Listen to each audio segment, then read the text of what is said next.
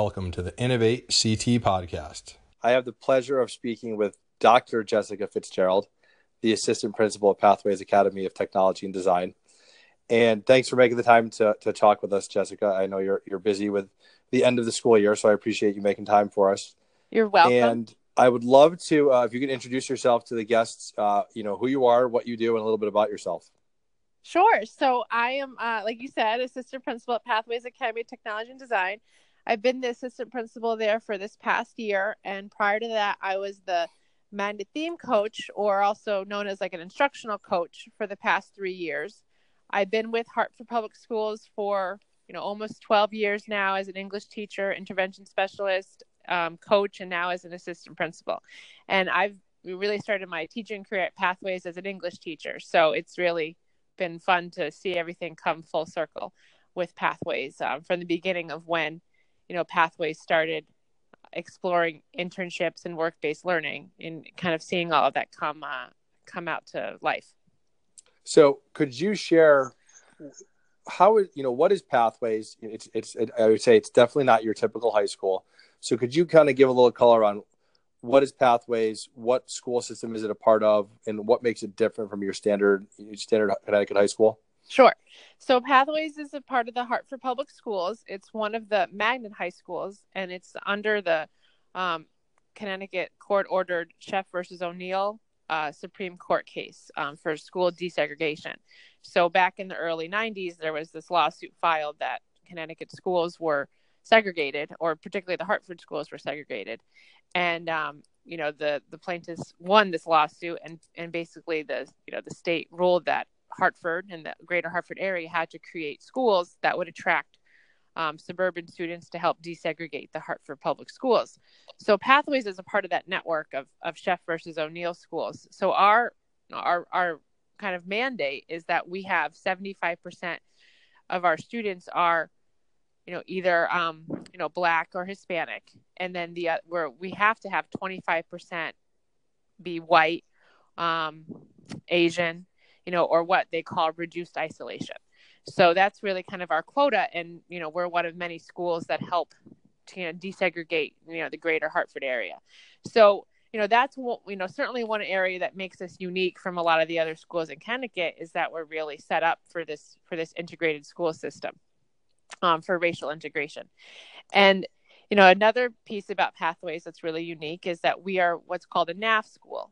Um, and that is a network of academies throughout the country that have very specific, you know, theme, curriculum, and all sorts of things that go with it, like an industry advisory board. So I'll explain a little bit more. So Pathways is a Academy of Information Technology. NAF has about five different themes like culinary and hospitality, engineering. One of those themes is Academy of Information Technology, and that's what we are. So we have um, specialized classes in digital video and media, programming, mobile apps, computer science, uh, advanced manufacturing, uh, and all sorts of areas, graphic design. And so we have a curriculum from NAF in, in these areas like database, network, and graphic design. And we also have what's called an industry advisory board. So at Pathways, we have a, a group about 20, 25 professionals that meet every month, and we make sure that our curriculum is up to date, ma- meeting industry based standards, they help us with events around work-based learning.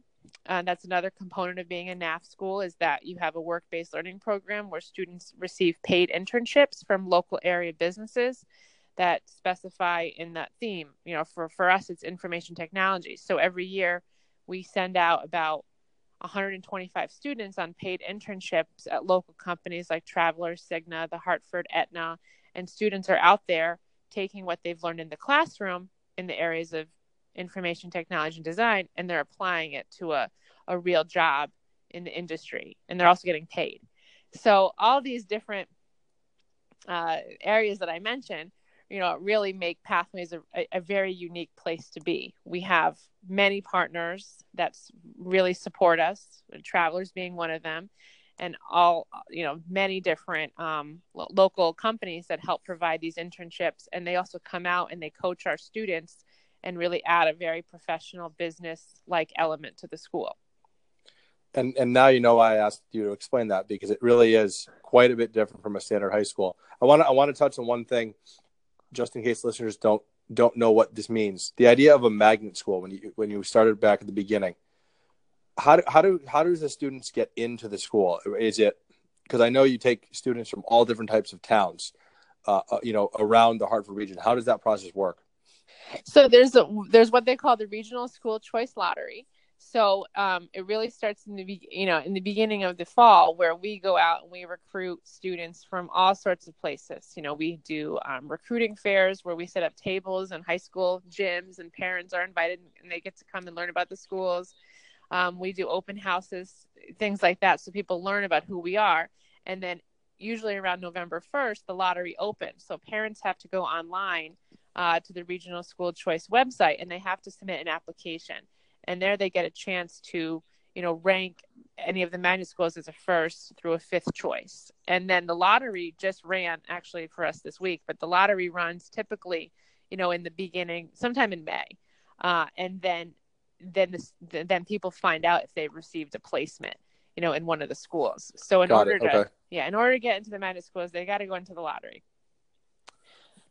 another another and- and- little go ahead i'm sorry go Oh, ahead no, and, and so the the students are made up of students from Hartford and then many of the surrounding towns around Hartford is the way I understand it.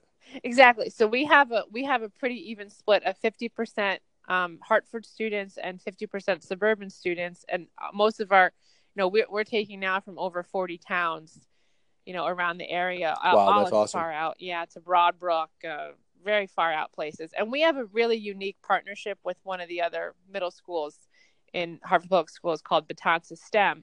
So if students go to Betances STEM, which is like a fifth through eighth grade school, they get a preference to our school. So we take about 70 students from that school, you know, every year now. Wow. Okay. What you were about to say something else when I asked that question. What was it? What was your? Uh, what did you want to highlight? That was about what I was going to tell you about the partnership we have with this middle school, which is new to us. Because a lot of sometimes the magnet schools are, some of them now are K through 12, 6 through 12. We're a 9 through 12 school. So now we have this great partnership with the middle school where, you know, parents can, you know, start in fifth grade, send their child to Betances, and they know that down the line they'll get into pathways. Yeah, that that's that's really phenomenal. So I want to talk a little bit about. Uh, you mentioned quite a few things with the NAF Academy and the Industry Advisory Board. I want to talk a little bit about what you do for the students around the you know some of the innovative things you guys do with getting getting students internship experiences and and really not just college ready but really I would say career ready would probably be the better way to describe it. Right. You know, so um, we really start as early as freshman year, even coming into Summer Bridge, where students in the summertime they do a week long experience with us where they learn all about, um, you know, our e portfolios and they get a chance to do some professional preparation and do some like uh, elevator pitches and get used to public speaking to really help prepare them for, you know, getting out there eventually and doing presentations. So we start freshman year we do a career day. We bring in all sorts of professionals so they learn about different careers in it and design. And then we take sophomores on job shadow day. In between that time all of our advisory classrooms start working on student resumes cover letters. That way they're they're getting all of their experiences down on paper you know and they're taking you know i always thought about what are we, how are we going to fill a freshman's you know resume you know but when they're in classes like web design and programming they can talk about the software that they've been using and that that they've mastered right? And all of the different um, experiences they have in those classes we're able to build you know their resume from there. So when it comes to sophomore year and junior year when they're out there applying for internships they have a lot that they're able to talk about from the projects uh, and work that they do in their classes. You know and we have some really great programs that help get students ready as early as their freshman year. We have a great entrepreneurship program over the summer where students going from freshman to sophomore year can participate in. It's a six week program. They learn about advanced manufacturing, digital video and media, and entrepreneurship all together because they're creating products for clients. Uh, so, for instance, if travelers or if another one of the businesses want um, a keychain, you know, they can actually produce the keychain at school with our equipment and then they'll learn about how they're going to market it and how they're going to give the pitch to the client you know and how they kind of bring the client along the build you know throughout the time.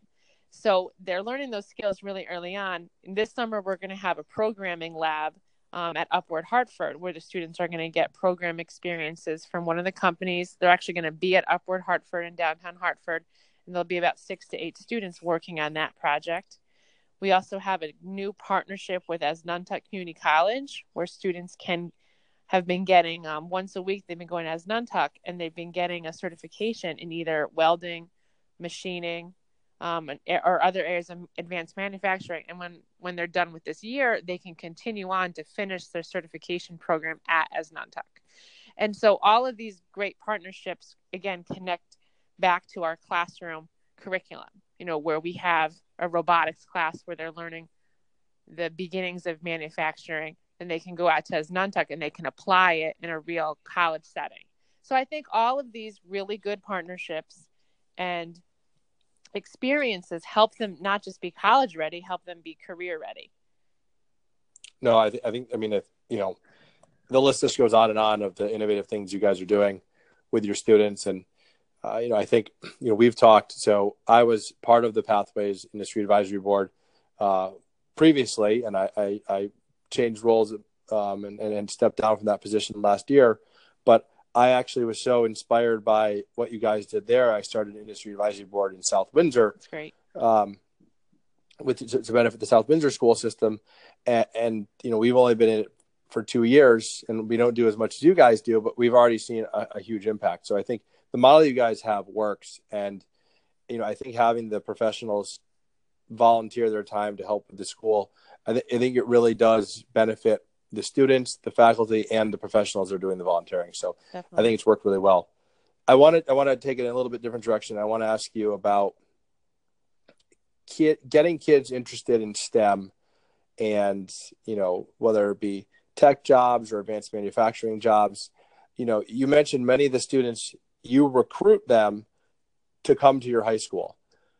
How uh, so? Other than the students that come from Betances, which are already in a, a STEM middle school, how do you feel that the Connecticut school system is doing kind of explaining and teaching students about all the opportunities that are STEM related, uh, you know, from a career perspective? Uh, can we do more? Should we be doing? Should we be starting at a younger age? I want to hear your, your opinion on that. Uh, as someone who really lives this every day. Right. I, I think there's a lot. I think there's a lot out there. You know, I I go on LinkedIn, I go on Facebook, I see a lot of really good programs and companies that are trying out, you know, to promote STEM.